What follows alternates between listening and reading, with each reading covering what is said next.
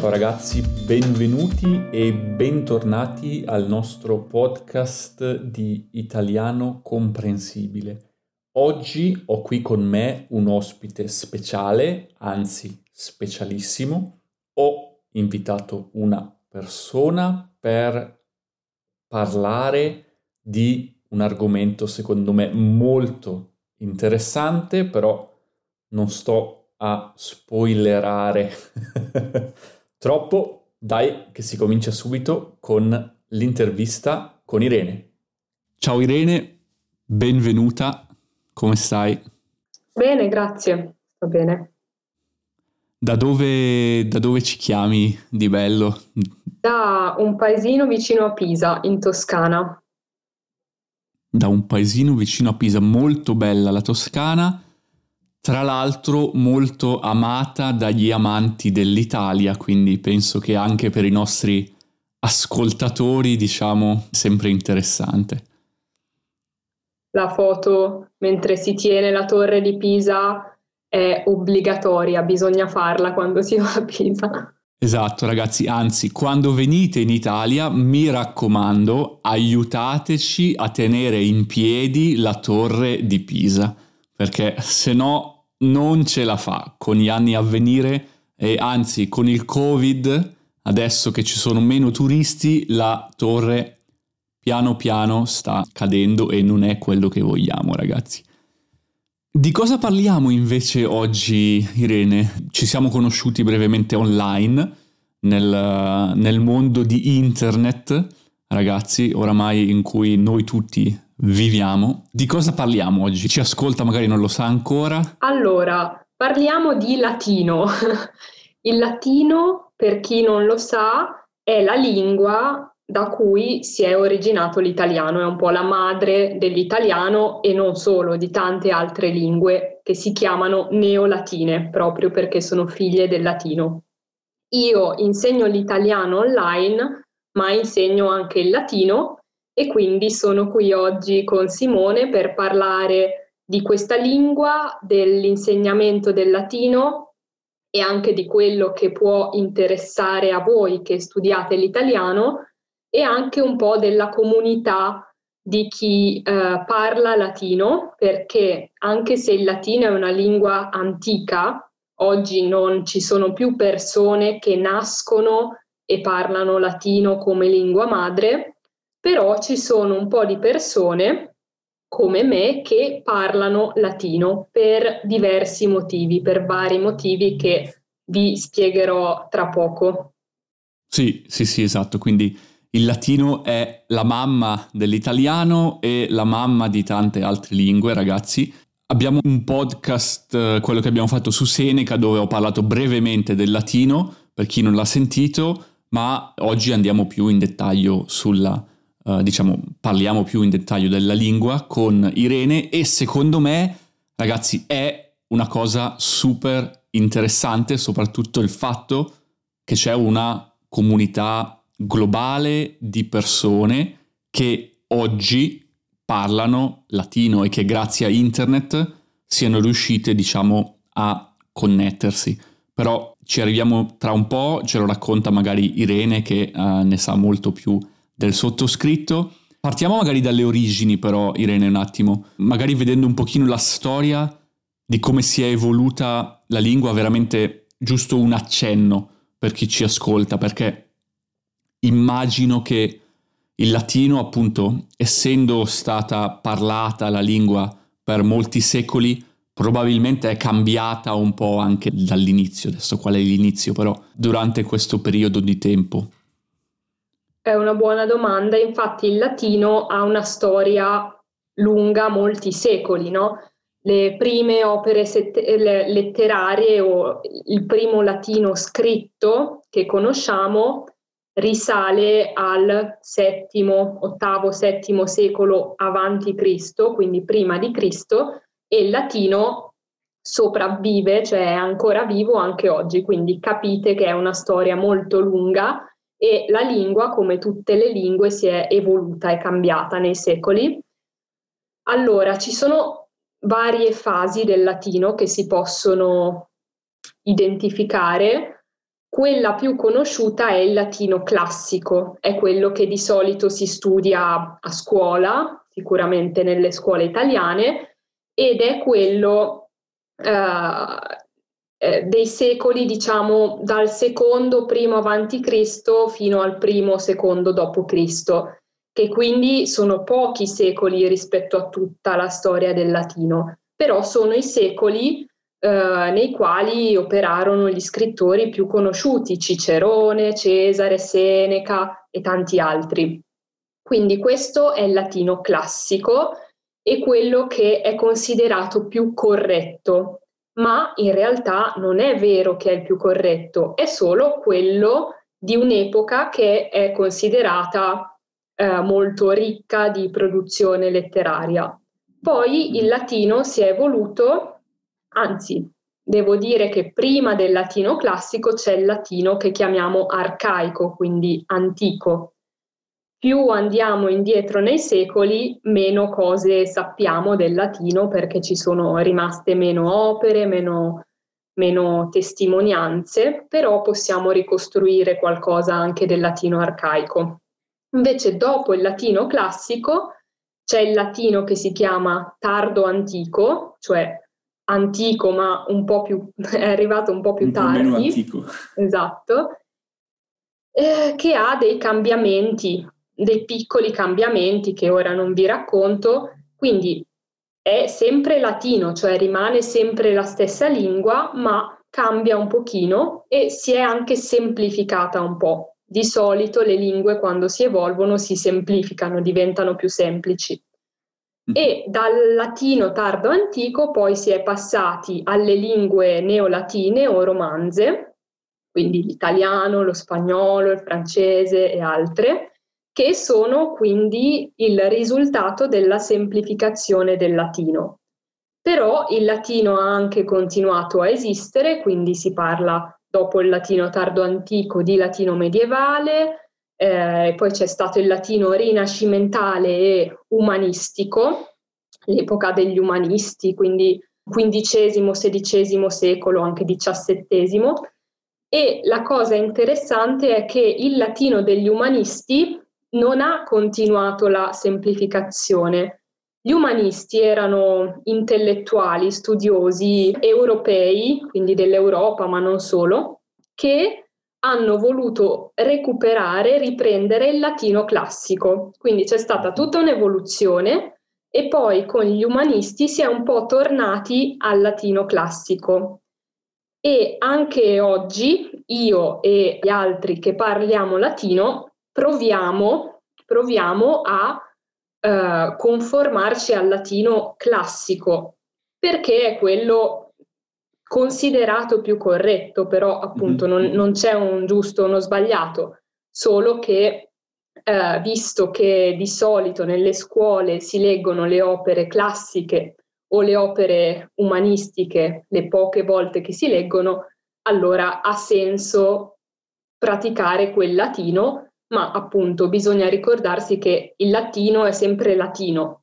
Sì, quindi ci sono diciamo appunto diverse forme, si è evoluto negli anni Interessante anche secondo me il fatto che la lingua è stata mantenuta perché veniva appunto utilizzata per tutte le scritture, per tutto quello che era legato ad esempio alla Chiesa, ma anche, se non sbaglio, appunto tutte le elite o perlomeno in una cerchia di aristocratici si parlava latino, adesso non so fino esattamente a quale secolo e poi si è cambiato un po', però sicuramente penso ha aiutato il mantenimento della lingua. Quindi ragazzi sì. Sì, no, dicevo che nel 1700 e anche un po' all'inizio del 1800 il latino era la lingua comune dell'Europa, quindi tutti gli intellettuali che pubblicavano le opere che dovevano essere internazionali non scrivevano in inglese come oggi, ma scrivevano in latino.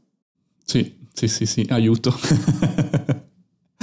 E veniamo un po' invece ai tempi, ai tempi, moderni. Quindi in Italia, ragazzi, allora il latino è insegnato in alcune scuole, non solo in Italia, adesso non so eh, all'estero in che modo siano organizzate le scuole, in che tipo di scuola venga insegnato il latino, però sono sicuro che non solo in Italia.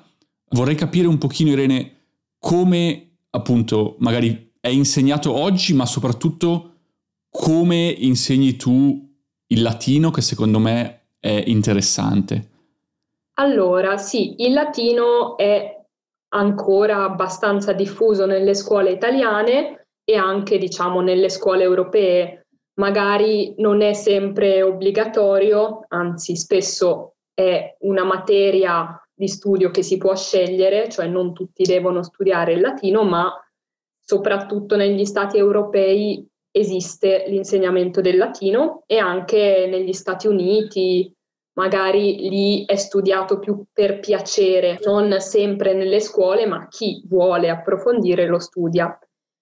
E eh, in Italia, ma non solo, oggi molto spesso il latino è insegnato come una lingua morta, cioè non viene parlato, viene studiato con un approccio, con una, una prospettiva grammaticale, cioè Prima si studia la grammatica, per esempio le declinazioni, le coniugazioni, si imparano a memoria e poi si passa a leggere i testi.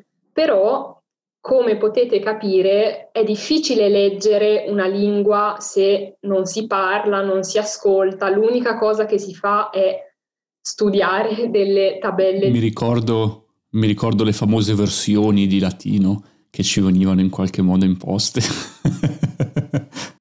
e infatti c'è molta difficoltà tra gli studenti a, a leggere il latino e di solito è una materia che non è molto amata dagli studenti.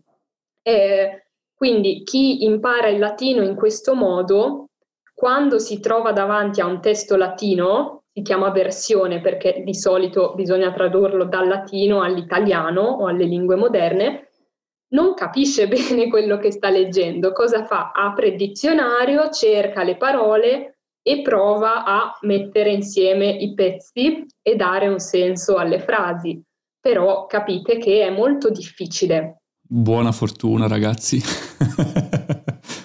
e infatti vengono fuori ogni tanto quelle versioni che non hanno senso, dove succedono cose strane. sì.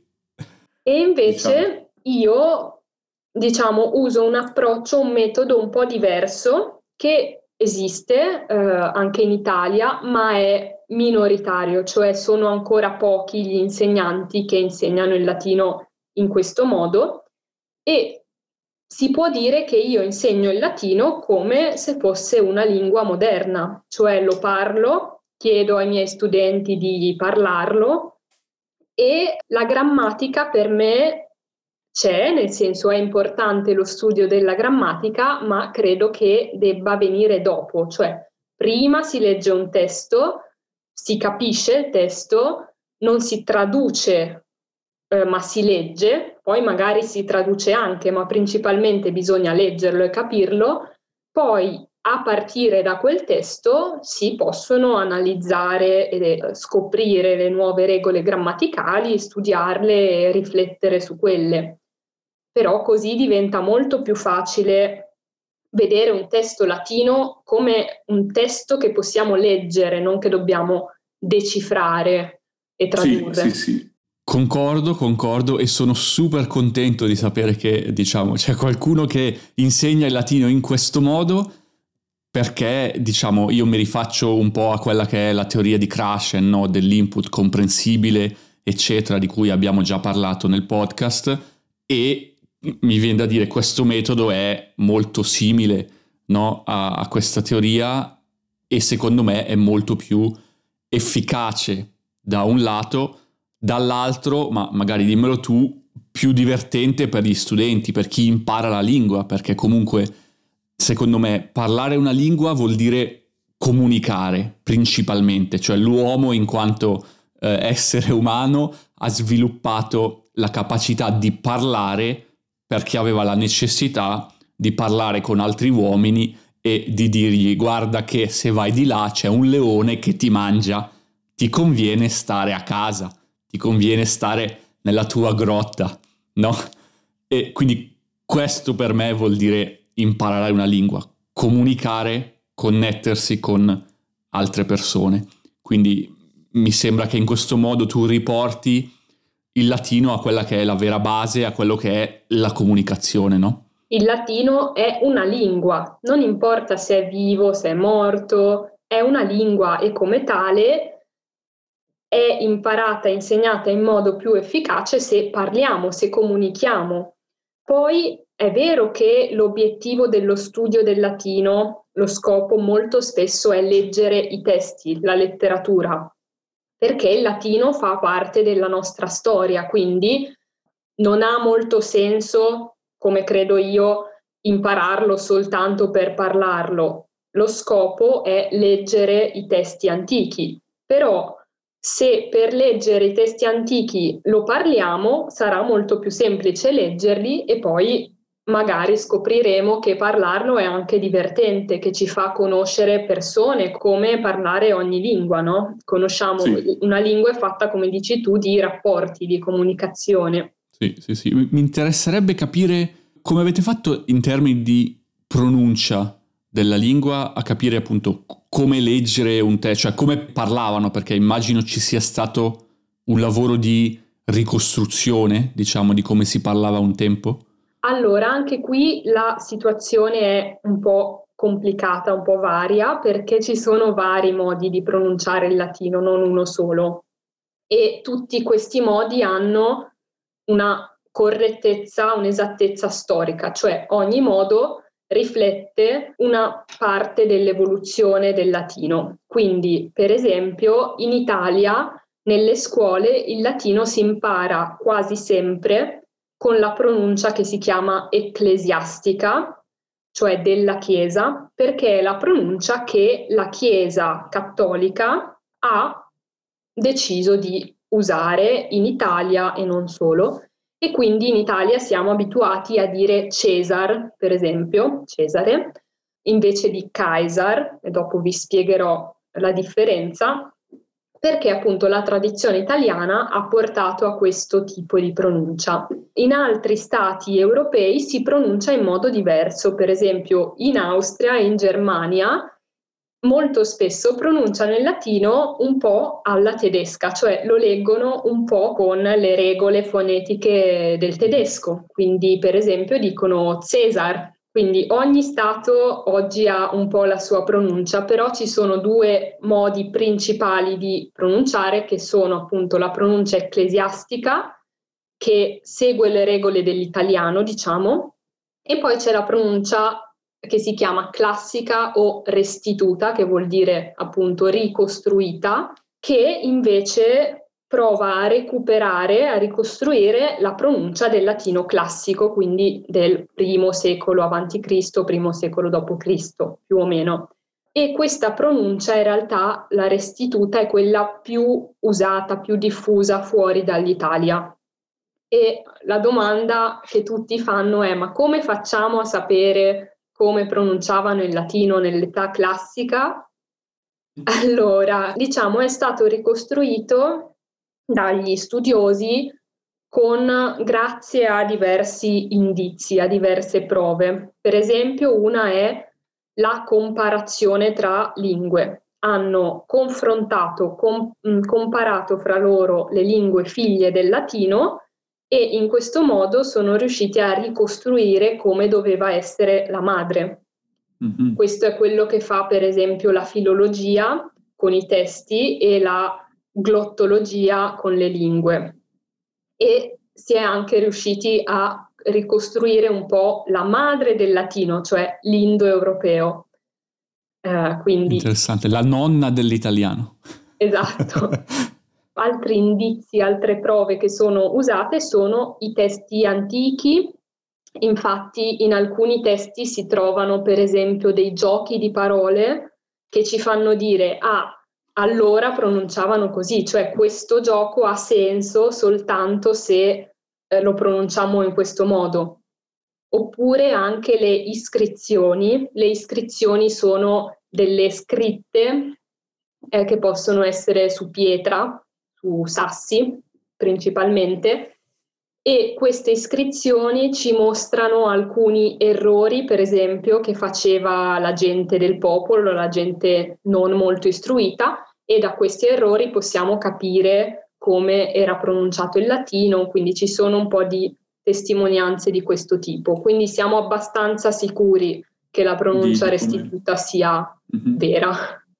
Interessante, molto interessante tutto questo uh, lavoro di ricerca e interessante anche che, come dici, diciamo da una regione all'altra d'Europa ci sono anche delle piccole differenze di come, di come viene parlato, che probabilmente era vero anche un tempo, perché immagino che uh, in quello che era, non lo so, l'impero romano, ad esempio, eh, le dimensioni gigantesche, in ogni regione in qualche modo ci fosse un'influenza di una qualche lingua locale, appunto, e poi iniziavano a mischiarsi, ma si potrebbero fare decine di episodi del podcast solo su questo tema, quindi diciamo che come introduzione per i nostri ascoltatori può essere abbastanza. Volevo capire invece un po', quindi tu hai detto c'è gente che oggigiorno parla il latino, quindi c'è una comunità, ci sono delle comunità online, immagino ci siano eventi eh, che adesso ovviamente con il covid saranno online, non lo so, ci sono conferenze, come, come funziona un po' perché è un mondo secondo me molto interessante, io conosco un po' quello dell'esperanto e immagino che sia in qualche modo simile anche per il latino. Sì, penso, penso di sì. Allora, sì, c'è una comunità, diciamo, della quale fanno parte insegnanti, quindi persone come me che vogliono migliorare il proprio latino per migliorare anche il proprio insegnamento. Ci sono anche persone che studiano il latino o per, per i loro studi o per piacere, perché gli piace.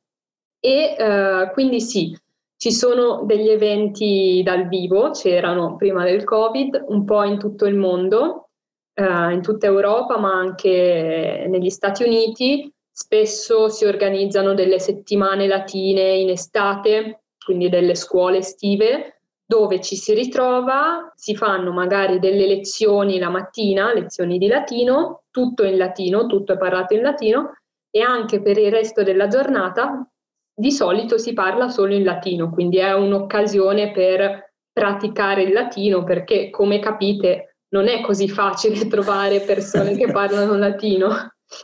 Sì, sì, sì. E come dicevi tu, Simone, grazie a internet ovviamente è più facile incontrarsi, quindi adesso ci sono anche delle comunità online, forum, gruppi Facebook, insomma, sì, tanti gruppi. Immagino magari 40-50 anni fa era un po' più difficile, no? Cioè se tu vivevi in una cittadina di provincia magari in Italia o in qualche altro paese, trovare qualcun altro con cui parlare in latino era più complesso, quindi secondo me ed è un altro dei grossi vantaggi uh, di internet, uh, appunto la creazione di fatto di queste comunità globali che mh, mm, non esisterebbero senza uno strumento come, come internet. Ascolta, invece, secondo me, io ho fatto latino al liceo eh, ed ero veramente scarso nel latino, però devo dire che quando ho iniziato a studiare tedesco e anche russo poi più avanti, conoscere le dinamiche del latino, quindi l'idea dei casi semplicemente, mi ha aiutato molto perché un concetto che sarebbe stato completamente estraneo, completamente nuovo, se avessi iniziato a studiare il tedesco senza una conoscenza scarsa, come detto, di come funzionava il latino, sarebbe stato molto più complesso da interiorizzare, no? Quindi, secondo te, quanto avere una conoscenza, adesso non dico parlare il latino, ma semplicemente magari conoscere come funziona e come è strutturata la lingua, quanto questo può aiutare a mm, migliorare, a parlare le lingue, perlomeno le lingue indoeuropee, diciamo? Allora, la risposta è moltissimo, può aiutare veramente tanto e secondo me ci sono due motivi principali. Uno è quello che hai detto tu. La complessità, la difficoltà maggiore del latino probabilmente sono i casi. I casi, per chi non lo sapesse, sono nominativo, genitivo, dativo, cioè sono, è difficile da spiegare, sono dei m- modi in cui possiamo declinare, quindi cambiare la terminazione di una parola, di un sostantivo, di un aggettivo, per eh, usarla con una certa funzione linguistica. Per esempio, per fare un esempio semplice, si usa l'ablativo in latino per parlare di uno stato in luogo, cioè quando siamo in un luogo usiamo l'ablativo e così via per tutti i casi. E questo per chi parla una lingua come l'italiano che non usa i casi è un concetto molto difficile da capire all'inizio. Eh, però ci sono altre lingue anche moderne come appunto il tedesco, il russo, il finlandese, poi no, non so, che hanno i casi. E quindi conoscere come funziona in latino ci dà un vantaggio se vogliamo studiare altre lingue. E un'altra cosa per cui secondo me è importantissimo studiare il latino per chi ama imparare tante lingue è per il lessico, il vocabolario, cioè tantissime parole dell'italiano, del francese, dello spagnolo, ma anche dell'inglese, del tedesco, derivano dal latino. Quindi se noi studiamo il latino e abbiamo in testa una certa quantità di vocabolario latino, poi sarà molto più facile trovare le parole per esprimerci in italiano o in altre lingue. Decisamente, cioè tu prima hai fatto l'esempio, ad esempio, di Cesare, che in Italia, italiano appunto diciamo Caesar, dicevi in Austria o in Germania è più un Cesar, però io sono andato con la mente a Kaiser, che in tedesco vuol dire imperatore, quindi è un esempio di, di come sì, in effetti uh, una parola che Kaiser non ha niente a che fare con la parola italiana imperatore, però ad esempio ci ricorda di come il latino abbia influenzato in questo caso anche, anche questa lingua, sì. Ma sì, poi sì, un esempio che si fa sempre è la parola madre e padre. Queste parole hanno una radice indoeuropea comune, quindi tutte le lingue eh, indoeuropee e quindi anche neolatine hanno quell'origine, cioè in latino si dice mater e pater, in italiano madre e padre, in francese mère père, in tedesco mutter e Father. father. E quindi appunto mother and father eh, in inglese, quindi capite che sapere mater in latino eh, ci porta a una facilità ehm, nel imparare anche il vocabolario delle lingue moderne, cioè se voi, se, se io che conosco bene il latino leggo un testo in spagnolo e io non ho mai studiato lo spagnolo, diciamo che il 90%, forse anche di più del vocabolario lo capisco grazie all'italiano, ma soprattutto grazie al latino. Sì, sì, sì, sì. E secondo me anche, um, rifacendoci al discorso della complessità, abituarci a, ad avere a che fare o a studiare cose complesse aiuta poi a studiare cose che sono relativamente un po' più semplici, nel senso che se abituiamo il nostro bel cervello a fare lo sforzo crack crack di andare a capire una cosa più complessa, poi diventa un po' più semplice. Diciamo, questo è, un vantaggio indiretto, perché ehm, appunto potrei anziché studiare latino fare un'altra cosa complessa che aiuta il cervello appunto a sviluppare un certo tipo di uh, capacità di ragionamento, se non sbaglio, ma non ci metterei la mano sul fuoco, è uno dei motivi per cui il latino è stato introdotto nelle scuole perché si voleva insegnare ai giovani a appunto a ragionare, quindi a usare la mente, a usare il cervello, a avere a che fare con problemi complessi, quindi fino diciamo a un certo punto può aiutare. E un'altra cosa che secondo me, ultima cosa che secondo me può aiutare è sviluppare anche l'intuito, l'intuizione. Cioè se noi abbiamo davanti una versione latina appunto e conosciamo già tante parole, ma ci sono due o tre parole che non conosciamo, è, molto, è un esercizio molto utile provare a indovinare, a intuire cosa significano quelle parole. E questo lo possiamo trasportare anche nello studio delle lingue moderne. Se voi leggete un articolo di giornale in italiano, l'importante è capire il senso generale e quello è già tantissimo. E poi se ci sono poche parole che non capite, prima ancora di aprire un vocabolario è interessante chiedersi, ma secondo me, dato il contesto, cioè data la frase dove questa parola sta, dove questa parola è, che cosa può voler dire questa parola? E questo è un esercizio utilissimo.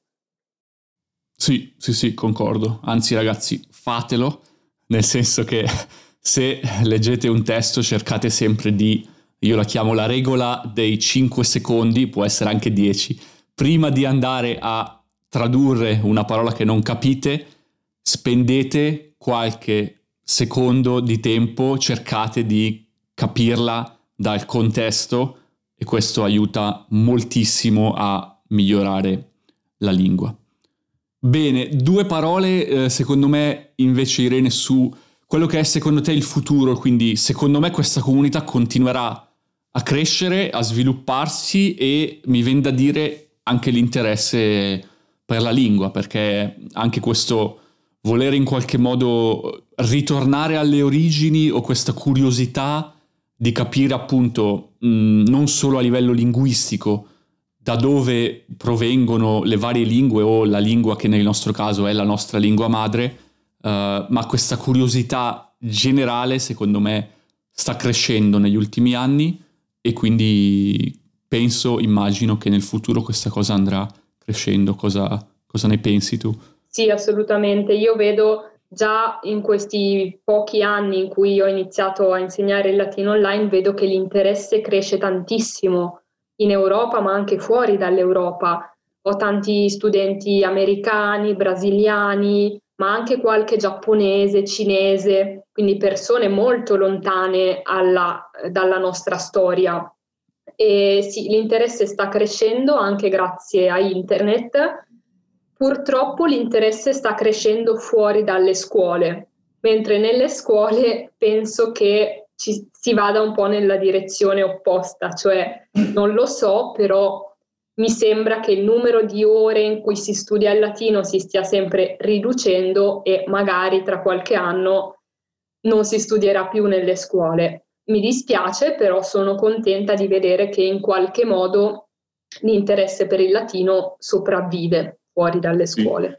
Io ricordo, non so se era un libro o un'intervista a Severnini, dove lui diceva, ragazzi, se il latino fosse una cosa illegale, allora sarebbe pieno di circoli di studenti che si ritrovano di nascosto a studiarlo eh, di notte nei locali. Quindi questa potrebbe essere un'altra un'alternativa, no? Proibiamo il latino dalle scuole e tac, gli studenti inizieranno a interessarsi al latino e a studiarlo di nascosto dai genitori, no? Questo ovviamente è un po' una, una battuta, ma c'è secondo me in quello che dice Severnini un, un, un po' di verità. Benissimo, Sara. Allora, secondo me è venuta fuori una splendida chiacchierata, una chiacchierata molto interessante. Ragazzi, noi faremo anche poi un'altra intervista sul podcast di um, Irene, sul suo podcast, quindi se volete potete, potete dare un occhio. Magari raccontaci un attimo, Irene, appunto, quali sono i tuoi canali. Io poi li lascio comunque nella descrizione dell'episodio? Allora, anch'io ho un podcast in italiano semplice che si chiama Italiano Bello. Fate attenzione perché ci sono due podcast che si chiamano Italiano Bello, ma riconoscerete la mia voce. Quello di Irene è più bello dell'altro, ragazzi, quindi andate su questo. Italiano bellissimo, sì. E mi trovate anche su Instagram come Italiano Bello e invece se vi ho incuriositi potete anche guardare i miei canali di latino, anche lì ho un podcast, un canale YouTube e un canale Instagram e si chiama tutto Satura Lanx con la X, ma comunque forse Simone metterà tutto nella descrizione. lasciamo tutto nella descrizione. Ottimo, um, ti do l'ultima parola, Irene, se c'è qualcosa o qualche saluto particolare che vuoi fare, non lo so, e poi salutiamo i nostri ascoltatori. Benissimo, grazie mille allora Simone di avermi ospitata sul tuo podcast. Uh, voglio dire che il podcast di Simone è veramente bellissimo. Io non ne conosco tanti così belli per imparare l'italiano, quindi siete nel posto giusto e uh, continuate a essere curiosi e a imparare lingue, italiano, latino e tutte le lingue che volete. Grazie, grazie mille Irene. Ragazzi, curiosità è la parola di oggi. Siate curiosi e riuscirete a imparare qualunque cosa. Ciao a tutti, un saluto, un abbraccio. Ciao ragazzi.